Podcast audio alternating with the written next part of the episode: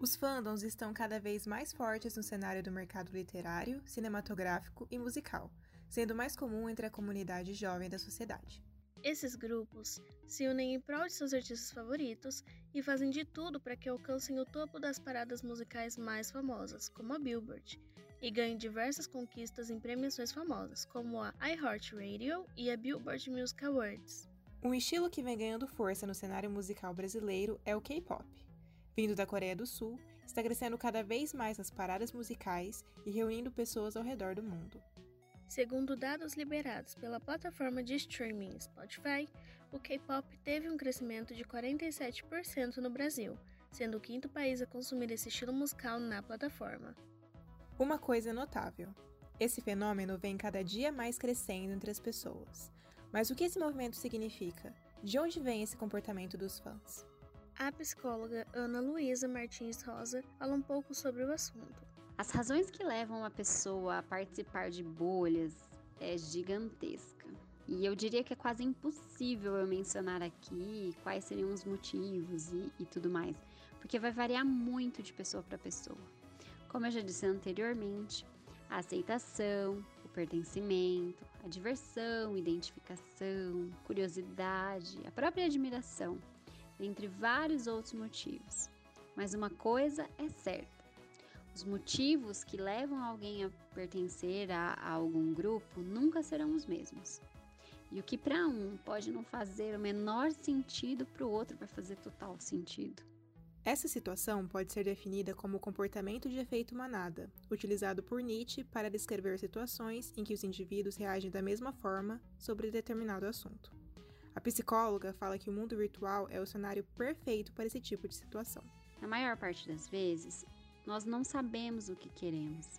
E justamente por a gente não saber, o ambiente tende a dirigir os nossos desejos, influenciar os nossos pensamentos, definir nossas escolhas. Júlia de Freitas Neri, de 18 anos, sempre foi muito aberta a outras culturas e conhecer o K-pop agregou em muitas coisas além da música.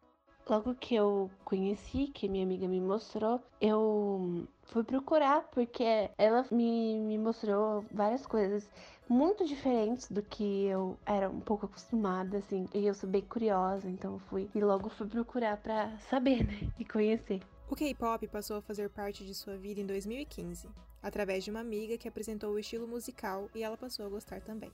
Além de ouvir os trabalhos do K-pop, Júlia também faz a divulgação sempre que pode. Então eu sempre tô mostrando, assim, porque são músicas muito boas, né? E eu vou mostrando conforme eu acho que a pessoa gosta, que eu observo o gosto deles.